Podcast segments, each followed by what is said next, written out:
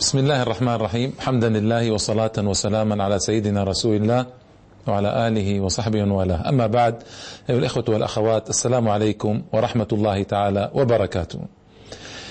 كنت قد قدمت بمقدمة تحدثت فيها عن أهمية هذه الحلقات سبب ذكري للحملة الفرنسية على الجزائر وما سبقها من حملة أيضا على مصر. وأهمية ذكر العبر والعظات في هذه الحلقات الطويلة نسبيا لكن إن شاء الله تعالى أتوقع أن تكون مفيدة حتى لإخوان الجزائريين أنفسهم والعالم العربي والإسلامي بإذن الله تعالى.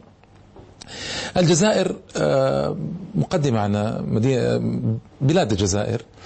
الجزائر هي اليوم ثاني دولة عربية من حيث المساحة تتربع على 2 مليون وثلث المليون من الأكيال المربعة تقريبا. فهي ثاني دولة بعد السودان. السودان أولا ثم هي. فيها قرابة 30 مليون من البشر. فيها سواحل طويلة. ساحل البحر الأبيض المتوسط. هذه السواحل تضيق وتتسع من 80 كيلا إلى 190 كيلا تقريبا. هذه السواحل طبعا خصبة زراعية. ثم بعد الساحل يأتي سلسلة جبال الأطلس والأوراس إلى آخره. ثم بعد ذلك صحراء ضخمة جدا تمثل 80% تقريبا من مساحة الجزائر وجزء من الصحراء العربية الكبرى الضخمة المعروفة وهي أكبر صحراء في العالم كما تعلمون الصحراء العربية الكبرى ويحدها بلاد عديدة عربية وإسلامية. الجزائر سكانها عرب وبربر اختلطوا منذ قديم الزمان. فصاروا كتلة واحدة سكان أكثر من 99% مسلمون ولله الحمد. أكثر من 99% 99% وشيء.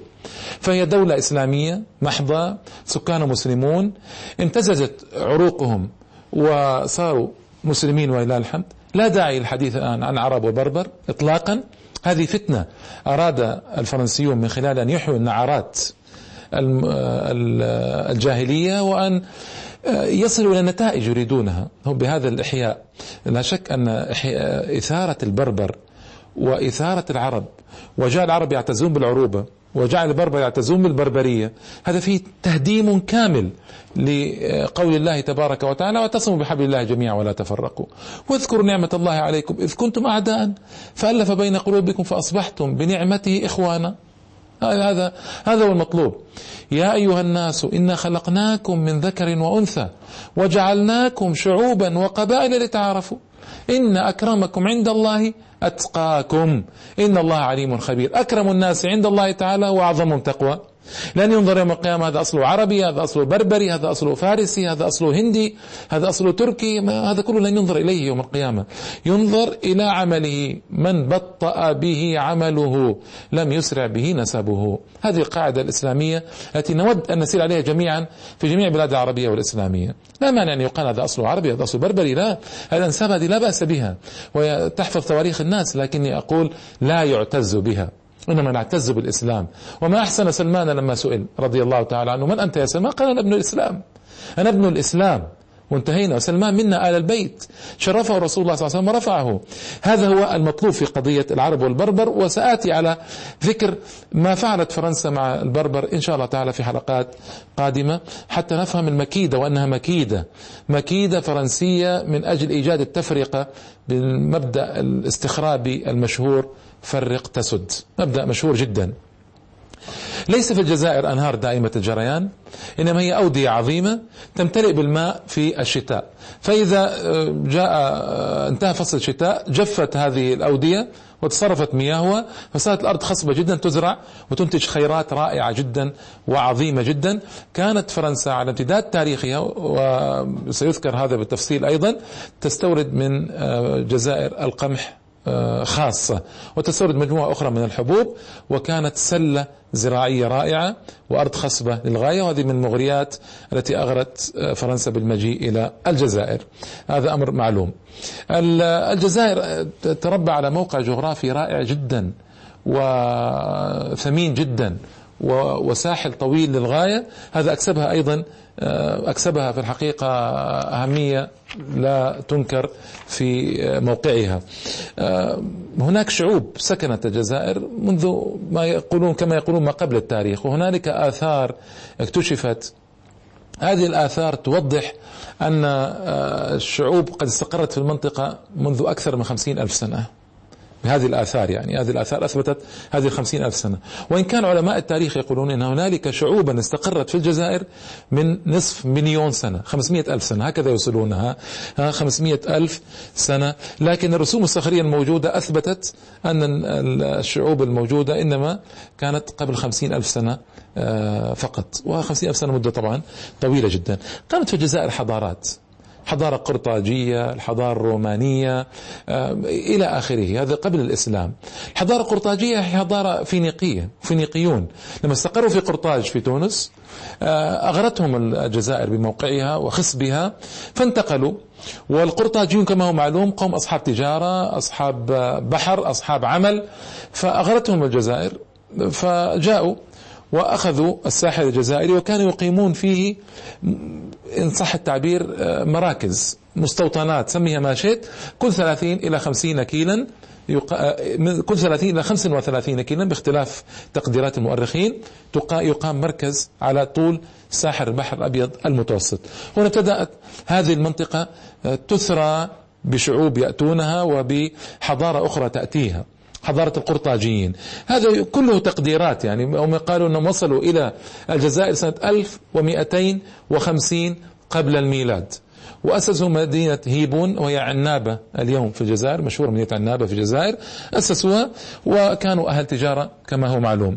ثم بعد ذلك جرت معاهدات بينهم وبين روما آه، تجارية. ثم ورثت روما آه، الأرض الجزائر. واستقرت أيضا في الجزائر. آه، في يقال إنه في القرن الرابع أو بين الرابع والخامس قبل الميلاد. في ذكر هذه التواريخ عسر كلما امتد التاريخ في الزمان كلما صعب كلما امتدت في التاريخ في الزمان أوغل زاد ذلك صعوبة تحديد بالسنوات القضية. يقال في القرن الرابع قبل الميلاد في القرن الثالث عشر قبل الميلاد في القرن الرابع عشر لأن اختلفت تقديرات المؤرخين في الحقيقة والمصادر التي تحدثت عن هذا مصادر محدودة جدا تنوقل منها هذا الخلاف. فالمهم يعني هذا الذي يعنينا أن هنالك أشخاصا أن هنالك حضارات قامت في الجزائر في ذلك الوقت. في القرن الثاني عشر آه، قبل الميلاد جاء الفينيقيون ثم آه، جاء الرومانيون. آه، تكونت ممالك نوميدية كما كانوا يسمونها آنذاك وهي ممالك البربر أيضا واستقرت في حكم الجزائر مدة ليست بالقصيرة. إلى أن جاء الفتح العربي الإسلامي وعقبة بن نافع كما تعلمون وانتقل العرب انتقالا كبيرا إلى هذه المناطق ومن جملتها الجزائر. تقديرات ابن خلدون وهو مؤرخ إسلامي مشهور أن هنالك من قبائل بني سليم وبني هلال انتقل قرابة 300 ألف إلى الجزائر. وحتى تقدير هذا شارلي جوليان أيضا هذا مؤرخ غربي تقديره يتقارب مع تقدير ابن خلدون. قرابة 300 ألف من هذه القبائل جاءت وأزاحت قبائل بعض قبائل البربر إلى إلى الغرب. واستقرت في مناطق الشرق الجزائري. هذه تقديرات وأخبار عما جرى آه، إلى استقرار الفتح العربي الإسلامي في الجزائر. وطبعا نحن نعلم أن الفتح العربي الإسلامي آه، ذاك كان على مراحل ومراحل متعددة وطويلة وتقلبت الجزائر وأخواتها تحت حكم الأمويين ثم جاءت دولة آه، الرستميين ودولة الخوارج كما يقولون كان هناك خوارج في المنطقة رستميون وهناك إباضيون في الجنوب أيضا جزء من دولة الخوارج. ثم آه، جاء المرينيون والحفصيون المنطقة الحفصيون في تونس كما تعلمون ومرينيون في المغرب. الجزائر خضعت تارة للمرينيين وتارة الحفصيين ثم استقلت تارة أخرى وهكذا. يعني المنطقة تقلبت بين استقلال تام وخضوع لبعض السلاطين المجاورين. آه، بحكم البربر بنو زيان بنو حمود آه، السنهاجيون إلى آخره هذه كل الحكومات توالت على الجزائر. إلى أن جاء العصور الوسطى كما يسميها الغربيون آه، بدايات النهضة الحديثة نسبيا 1500 يعني ظهر ظهر الأخوان بربروس. أريد أتحدث عن في الحقيقة يعني هذان الشخصان أنا لن أشغل الإخوة الآن بذكر تاريخ مفصل فإن سيكون هذا مدار الحديث الحلقة الثالثة إن شاء الله تعالى لعظيم ما صنعا رحمة الله تعالى عليهما ورضي عنهما. الأخوان بربروس لكني أتحدث عن ما جرى من آه، الحملات الصليبية على الجزائر خاصة وتولى كبر هذه الحملات الإسبان كما هو معلوم. الإسبان الذين استولوا على مناطق كثيرة من الساحل الجزائري. استولوا على تلمسان آه، استولوا على بجاية استولوا على وهران وهكذا. هذا الاستيلاء الذي جرى طبعا نحن نعلم أن بعد ما أخرج المسلمون من الأندلس وصارت عليهم النكبة العظمى وتفرقوا في البلاد شذر مذر. هذا الذي تفرق والذي بقى لقي أصنوفا من العذاب ومحاكم التفتيش طمعت أوروبا في بلاد العالم العربي والإسلامي وطمعت فيما طمعت بالبلاد القريبة منها. كما هو معلوم يعني ساحل بحر أبيض المتوسط وأقرب البلاد لها المغرب والجزائر إلى آخره. فتحركت أساطيل أوروبا وبالذات إسبانيا بتحريض آه، بابوي مشهور معروف وانطلقوا ليستقروا في المدن آه، الساحل المغربي والجزائري قوم مقاومة رائعة ضخمة على مدار آه، قرون آه، ثلاثة قرون تقريبا إلى مجيء الحملة الفرنسية على الجزائر. على سبيل المثال ما جرى في المغرب معركة وادي المخازن المشهورة في 1684 معركة رائعة جدا. توقف بعدها البرتغاليون ولله الحمد وهزموا هزيمة شنعاء على أيدي المغاربة الأبطال. وحدث أيضا تكرار لمثل هذه المعارك ما بين كر وفر هزيمة ونصر في تلمسان وبجاية وهران ومناطق في الجزائر. تولى كبر ذلك كما قلت لكم الإسبان. الإسبان الذين آه، حاولوا بكل ثقلهم وقدرتهم وطاقتهم الحربية البحرية أن يستولوا تماما على الساحل الجزائري. وبقوا في بعض المناطق أكثر من مئة سنة لكن أخرجوا منها بعد ذلك في معارك بطولية رائعة ورائعة جدا. فرنسا نفسها كان لها حملتان صليبيتان على الجزائر قبل الحملة حملة سنة 1830 حملة سنة 1682 وحملة سنة 1684 هذه الحملة التي جرت الحملة الفرنسية الصليبية على على على الجزائر ما نجحت ولله الحمد. وجدت مقاومة صعبة ومقاومة ضخمة والجزائريون بالمناسبة صخرة كبيرة تحطمت عليها كثير من الأساطيل البحرية الصليبية سواء كانت فرنسا أو إسبانيا أو إنجلترا. حتى إنجلترا أيام جاك الأول غزت الجزائر وتحطمت الحملة ولله الحمد. أمريكا نفسها هذا شيء غريب. أيضا غزت الجزائر والحملة ما نجحت ولله الحمد. وهكذا الجزائر كانت صخرة ضخمة شديدة قوية تحطمت كثير من الحملات الصليبية على أرضها الطاهرة وثراها الطاهر. وذلك يعود أيها الإخوة والأخوات لفضل الله تعالى وحمايته أولا ثم للأسطول الجزائري الرائع. أسطول ضخم قوي آه، بني على آه، أصول رائعة وقوية وحديثة كان له أثر كبير جدا في المعركة. حتى أن فرنسا ما استطاعت بالمناسبة أن تستولي على الجزائر سنة 1830 إلا بعد أن تحطم الأسطول الجزائري الذي ساعد العثمانيين في معركة نافران المشهورة أو نافرين. هذه المعركة جرت بين الأوروبيين وبين العثمانيين وشارك بالطبع الأسطول الجزائري لأن الجزائر كانت تقع تحت تحت الإيالة العثمانية. شارك في هذه الحملة وحطمت أربعون سفينة من الأسطول الجزائري. بعد ذلك تمكن الفرنسيون من ضرب حصار طويل كما سيأتي إن شاء الله تعالى الجزائر بسبب هذه المصيبة التي حدثت. وبعد ذلك تمكنوا من أخذ الجزائر لأن الأسطول الجزائري المشهور المرعب على مدار أكثر من ثلاثة قرون كان قد حطم أكثره في تلك المعركة المشؤومة. آه، الجزائر آه، وقعت آه، تحت السيطرة العثمانية في منتصف أو في الثلث الأول من القرن السادس عشر الميلادي. تحديدا عندما جاء الأخوان عروج وخير الدين بربروسا وعروج بربروسا رحمة الله تعالى عليهما وقعت تحت السلطة العثمانية ليسمى بعد ذلك إيالة الجزائر. إيالة مثل يعني إمارة أو دولة أو كان كان لها نوع من الحكم الذاتي.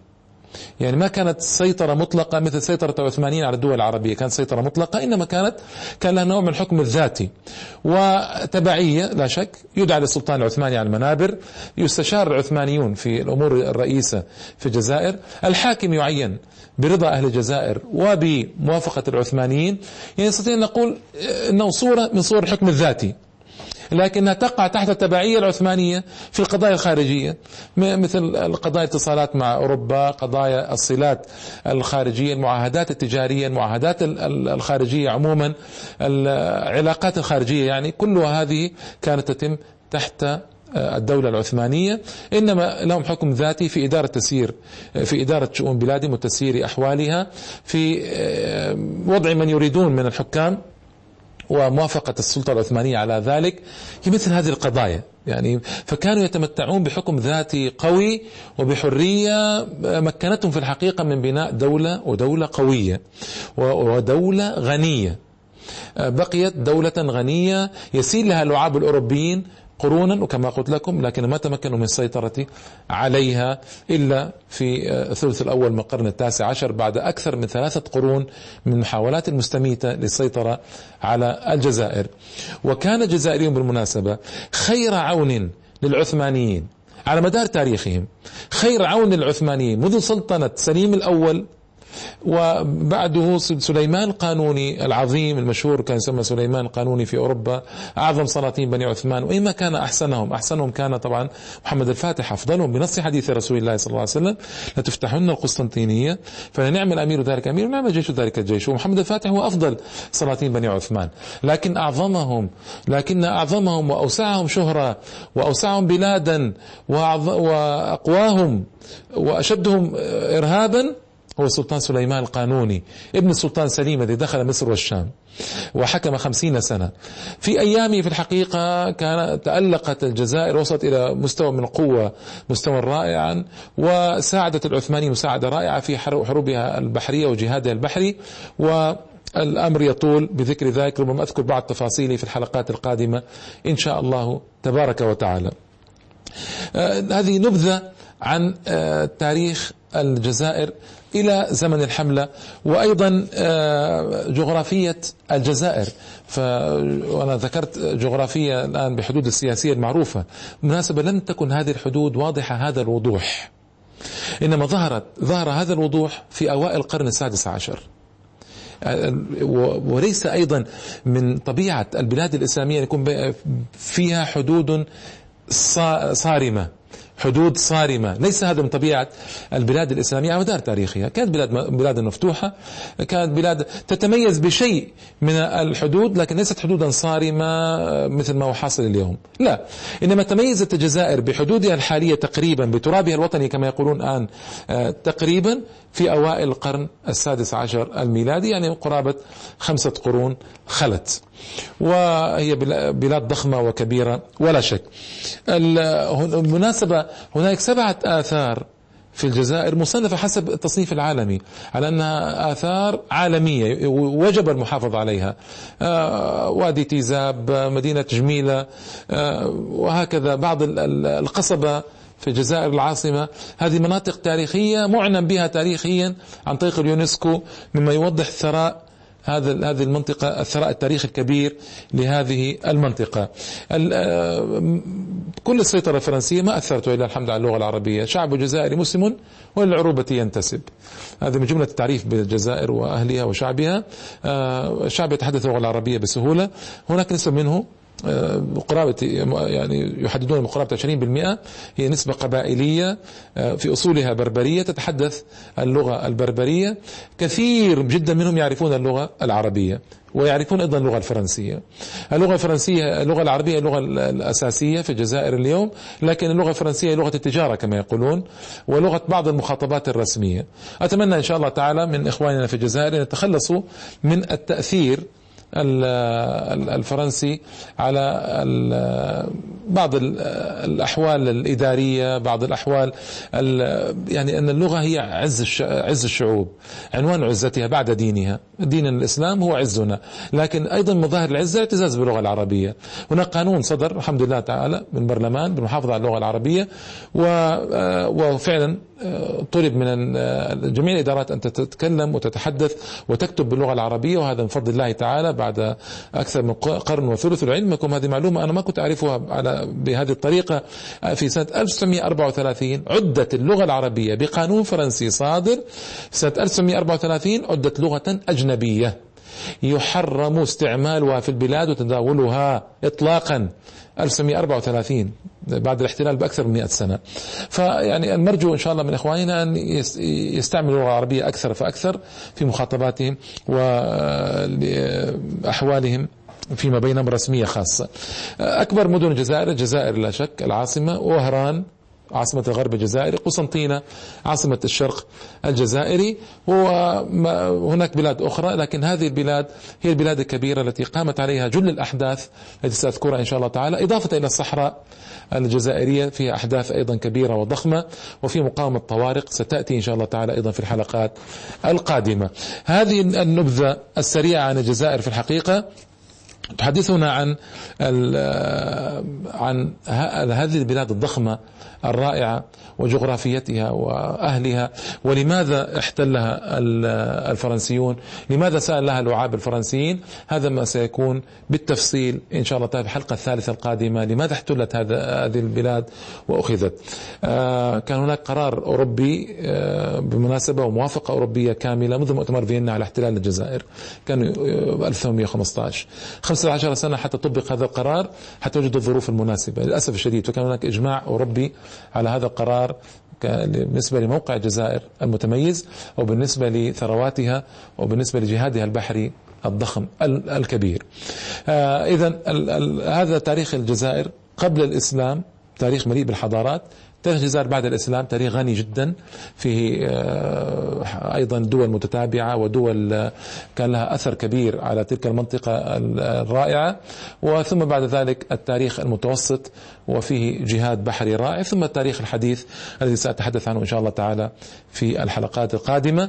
هذا والله أعلم وأحكم. وصلي اللهم وسلم وبارك على سيدنا محمد وآله وصحبه أجمعين. والحمد لله رب العالمين. والسلام عليكم ورحمة الله وبركاته.